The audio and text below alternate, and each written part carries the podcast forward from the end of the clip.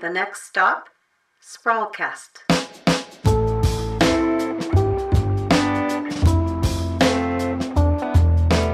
You're listening to Sprawlcast. My name is Jeremy Klaszus, and I'm the founder and editor of The Sprawl. And Sprawlcast is made in collaboration with CJSW 90.9 FM in Calgary. We're broadcasting slash podcasting from Calgary on Treaty 7 territory. We don't do press release journalism, and we're here to do stories that go beyond just the headlines. Stories like this one.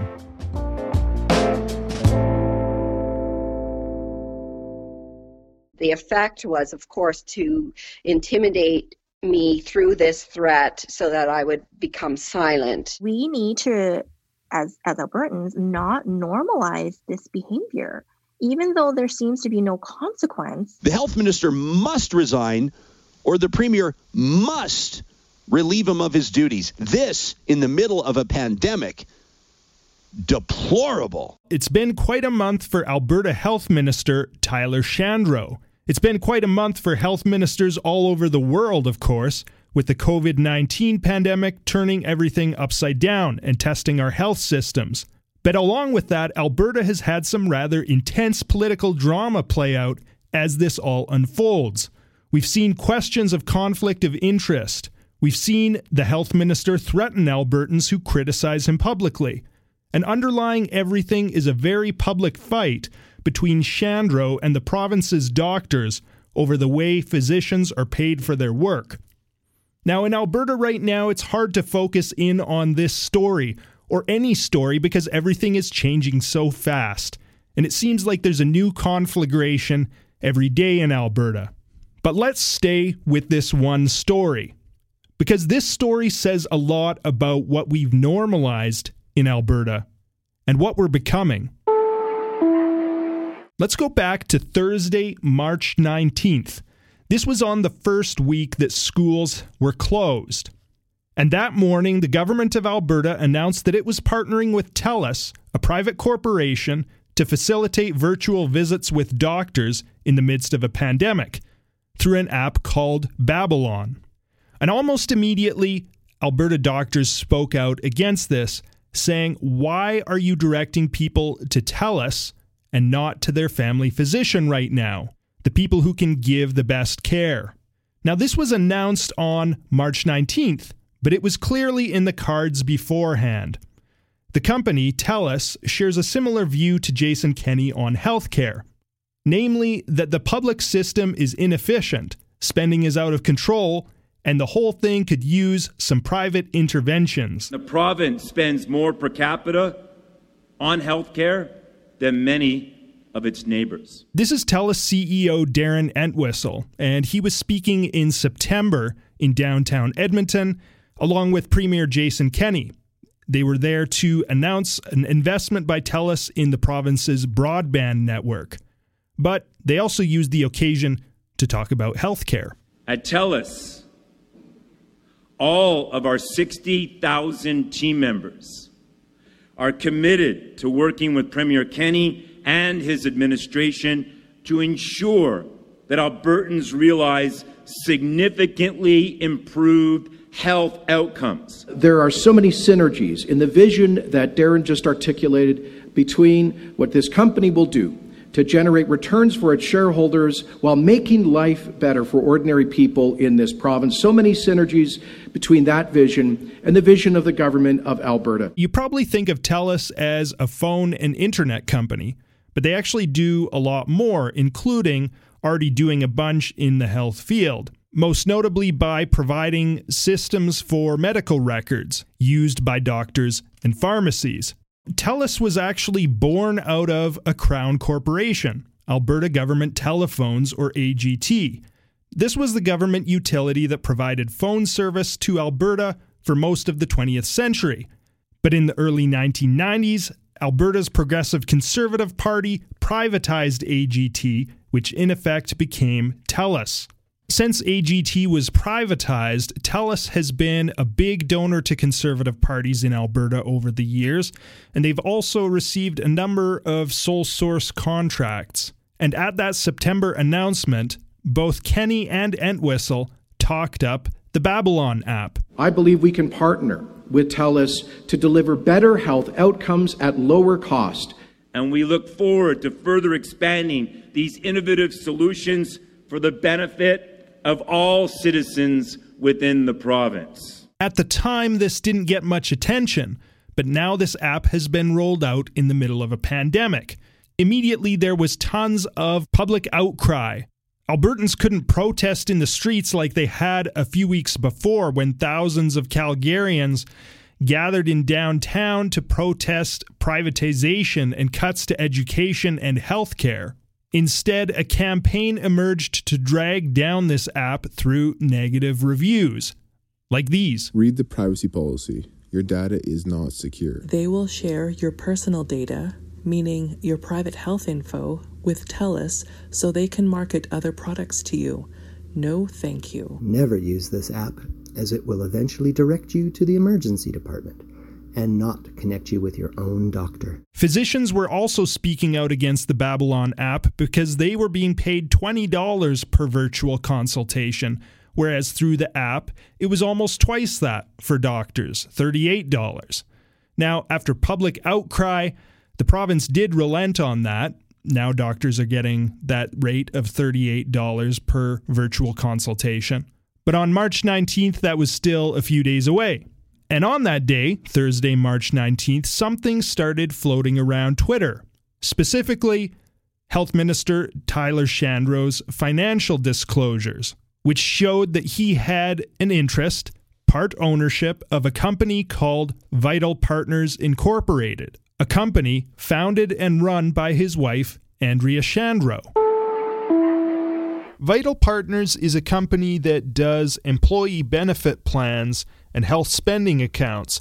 They also broker supplementary health insurance for services that aren't covered publicly. In my mind, I perceive this all to be public information. This is Wing Kar Lee. She's a neuroscientist who lives outside Edmonton. She's pretty outspoken on social media about public health care, public education, and she was struck by what she saw in Shandro's disclosures. I reacted. I, I thought, wow, this is this should be public information. Um, I I view myself as a private citizen, but also this was of incredible public interest considering the context of the health ministry, you know, considering the context of of what's been happening with policy, the the unilateral ending of the agreement for the doctors, which I had been following pretty closely. All of this was happening against the backdrop of Shandro's cuts to physician pay. This had been announced in February before the pandemic set in, or at least before we knew it was a pandemic. And doctors weren't happy about it. They said it would force them to make a choice between working in hospitals or working in their clinics. And they said this is going to force many of us to leave the province. But even once coronavirus was declared a pandemic, the Kenney government didn't back away from these cuts. Eventually, they did back down on some of the points, but the bulk of them they've stuck with. And so, with all of this in mind, Lee tweeted about Shandro's disclosures. And here's what she said Turns out Health Minister Tyler Shandro is part owner of a private health insurance corporation, Vital Partners, and his wife Andrea Shandro is co founder slash principal. Using his day job to decimate public health care so his private company can capitalize on privatization. And then it just it just took off. I, I I'm not sure I expected that because things had been broken, I guess, like publicly before about this government, you know, in in other areas. But this kind of caught on because I think of the context of everything all happening, rolling out Babylon and the doctor's cuts and all of that. So within a few hours, the tweet had 2,000 retweets or something by the end of that night. I asked Lee if she would rephrase her tweet today, given what she now knows about Vital Partners that it's not a private health insurance company per se, but a company that develops benefit plans for businesses and also brokers supplementary health insurance. Based on what I know of at the time, and based on me being a private citizen, I I think that was a reasonable comment. Obviously, they're, you know, maybe someone who's well well versed in in that business aspect could have delved more into the details. But honestly, no, it was a private corporation. They do deal with insurance. They do make a profit off the brokerage of that insurance. And I think that connection there was important. As CBC reported in March, one of the people who is watching this all play out was a Calgarian named Janice Fraser.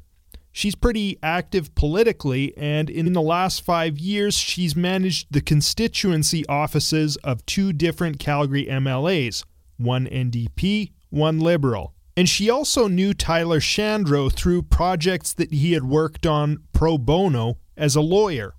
On Friday, March 20th, she went to the Vital Partners website and sent a message using the online form. And here she is recalling what she said in that message. Dear Tyler and Andrea Shandro, I, I believe as owners of this company and with uh, Tyler being the um, Minister of Health that you are in a conflict of interest. I've held, uh, I hold Tyler um, in high professional and personal regard until 2020, and, and you need to know that Albertans are going to remember this and I sent it off. And within the hour, I got the emails that you now have uh, regarding uh, Tyler Shandro's response to me. So Fraser gets this email from the health minister, Tyler Shandro, from his government email account. The subject line is Your email to my wife, and it says, quote, Janice. Sending threatening emails to my wife is completely inappropriate and must stop. If you want to believe lies about her on social media, that's up to you. But you can send your threatening emails to this office and this office only. Email her again, and it will be referred to protective services. I, honest to goodness, was absolutely terrified. Um, I, I initially thought protective services meant the police. He was going to send the police after me. Uh, even though I've worked in constituency offices, we always dealt with the sergeant at arms when actual threatening um, correspondence came into a constituency office. And so I didn't I didn't relate protective services to legislative protective services because for me that was always referred to as the sergeant at arms. And so I basically thought he was going to send the police after me and I started to shake and I was so afraid and the effect was of course to intimidate me through this threat so that I would become silent. So she writes back to Tyler Shandro. She says, I did not threaten you or your wife in any way, but your response to me is threatening and inappropriate. Later that night, Minister Tyler Shandro took to Twitter. The Alberta Medical Association had posted a letter saying it doesn't condone cyberbullying, and this letter was in response to the furor over Vital Partners and the Shandros. Minister Tyler Shandro wrote a tweet thread that singled out Lee for her tweet the day before. And he thanked the Alberta Medical Association for speaking out against the quote unquote malicious attack made by Wing Kar Lee.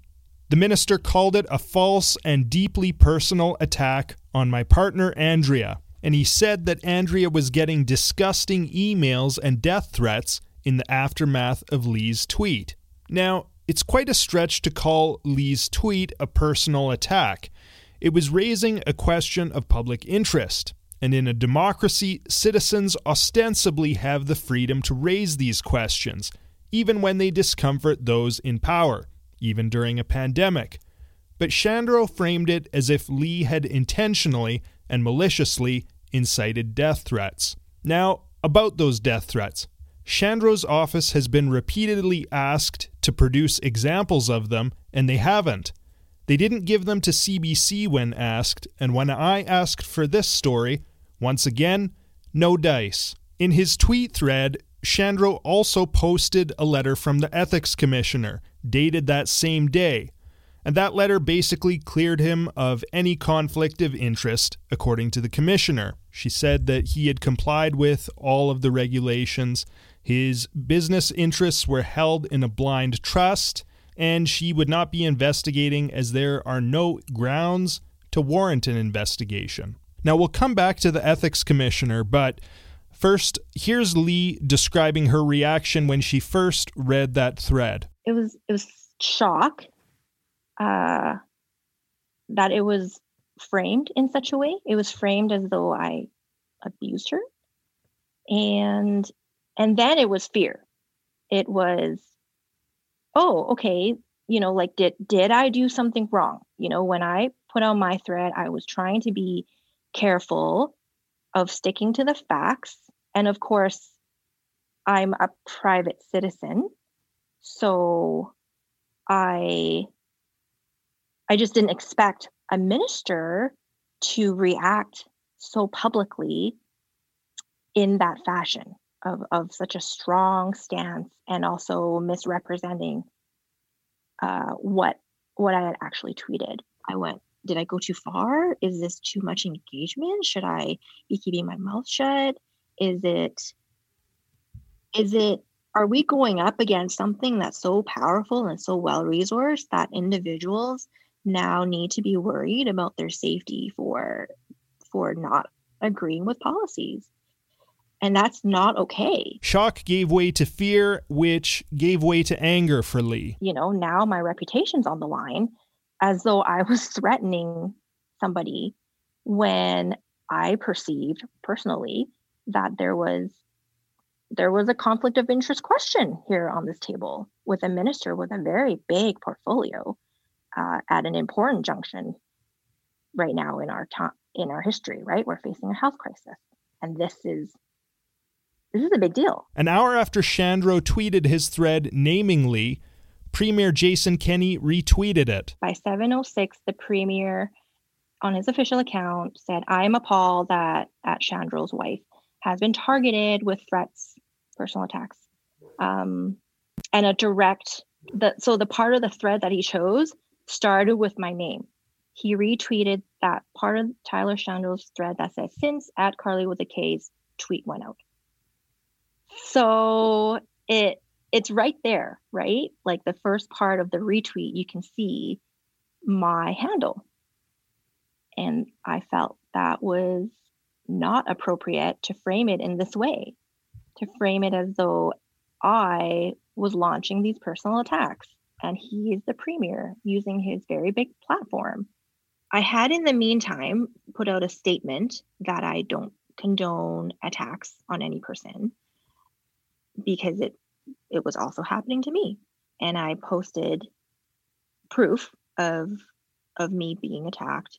You know, racist, misogynist attacks. And that brings us to Saturday, March 21st, and the infamous driveway incident in Calgary a story that shouldn't be going away, as far as I'm concerned. Alberta's health minister uh, showing up at the driveway, the private residence of a physician, an acquaintance to the health minister, to take issue with a social media post. That's Edmonton radio host Ryan Jespersen of 630 CHED, recalling the incident of March 21st, a story first broken by Charles Rusnell at CBC. The gist was that Dr. Zaidi had posted a meme to Facebook about Vital Partners. And then the Shandros showed up at his house to berate him about it and to ask him to take the post down. Throughout this whole thing, Zaidi has been clear that he's forgiven the health minister over that incident. He's also been clear that media contacted him and not the other way around about this driveway incident. But what Dr. Zaidi has said is the real story here is Shandro's cuts to physicians and public health care. In his interview with Jespersen, he emphasized that doctors' good intentions do not pay for the work they do, or for all the costs associated with running a clinic, all the supplies and whatnot. And doctors and Albertans need to stand up for primary health care as Shandro's ministry takes the knife to it. We need to earn money to pay all this. That's where we, we are frustrated. We know that we are going to go bankrupt.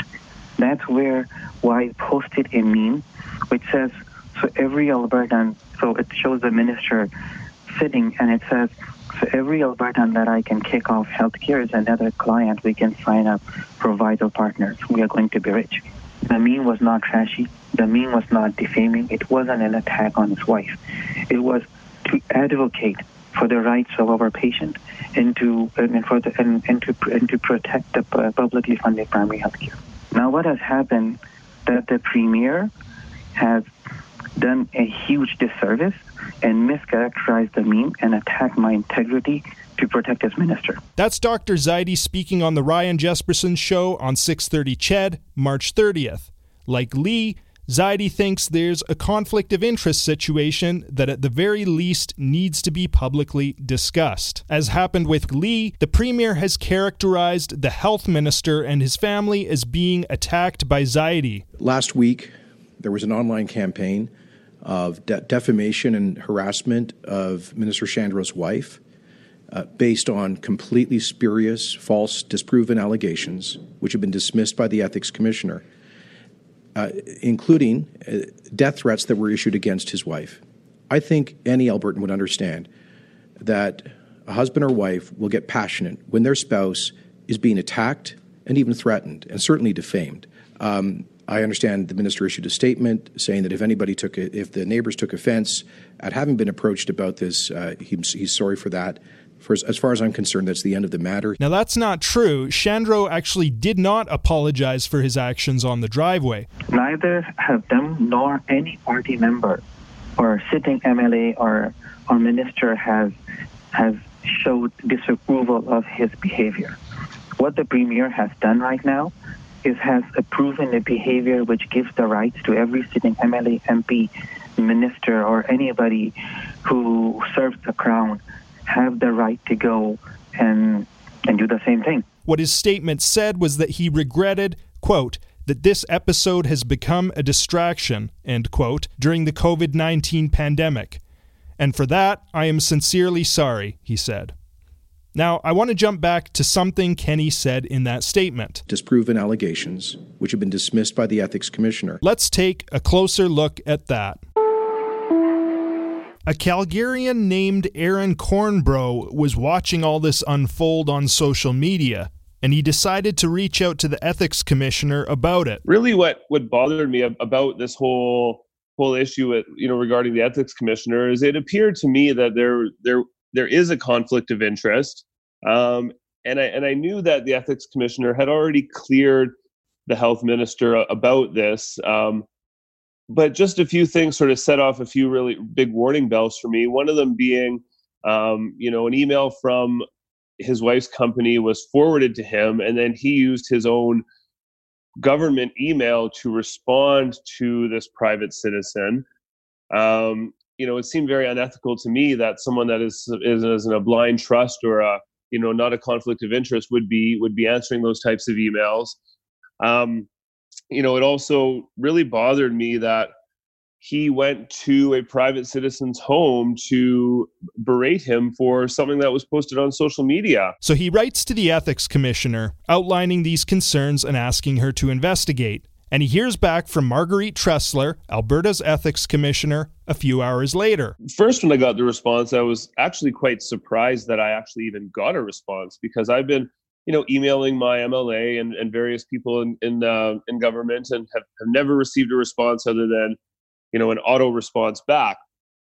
And so I was pleasantly surprised to see that I got a response. And so I started reading uh, the, the email back and, you know, I was quickly quite disappointed in the response um, because it appeared to me that this was a very partisan and political response from the ethics commissioner. In her email, Trussler said she couldn't investigate Shandro's behavior of threatening citizens because it doesn't fall under the Conflict of Interest Act. This isn't all that surprising, as Alberta's ethics commissioner is fairly limited in what she can look into. Trussler also reiterated what she had said in her previous letter, the one that Shandro had posted publicly that when Shandro became health minister, he disclosed his and his wife's interest in Shandro Holdings Incorporated, and after careful consideration, it was determined that there was no conflict of interest. and his wife did not need to be deprived of her livelihood. But then the email takes a weird twist. She goes on to say that Alberta is in the middle of the worst crisis since it became a province, and that the minister has been working long days, 16 to 20 hours each day.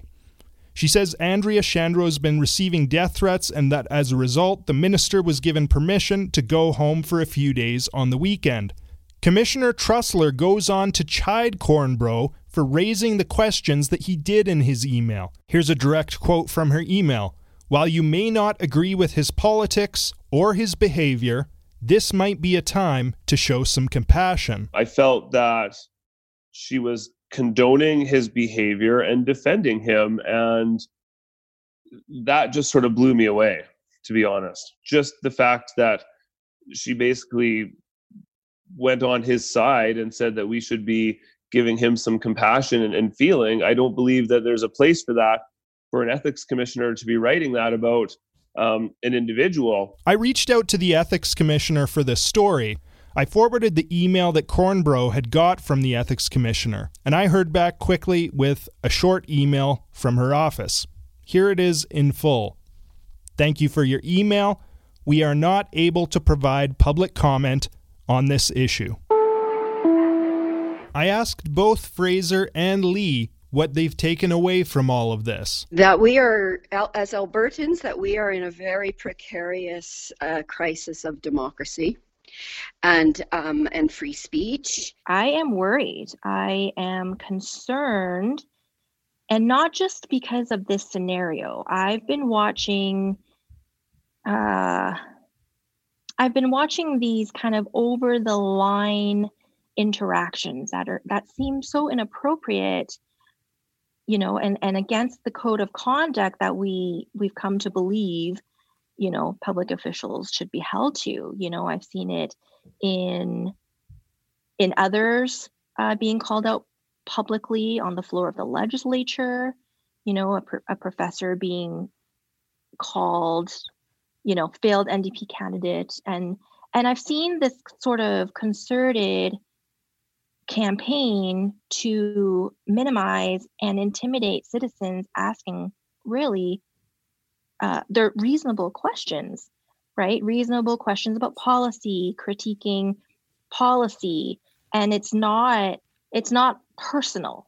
A lot of it is really about the policy and our uh, concerns. So when they make it about the personal it's kind of like a trump card for people to stop asking questions because they don't want to be called a cyberbully.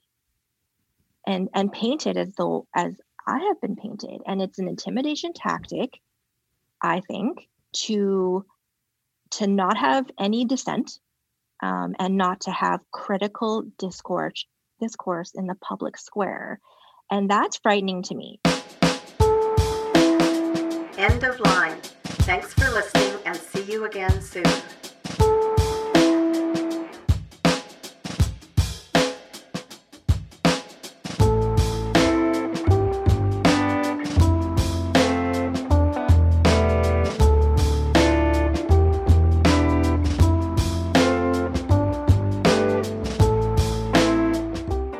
You've been listening to Sprawlcast.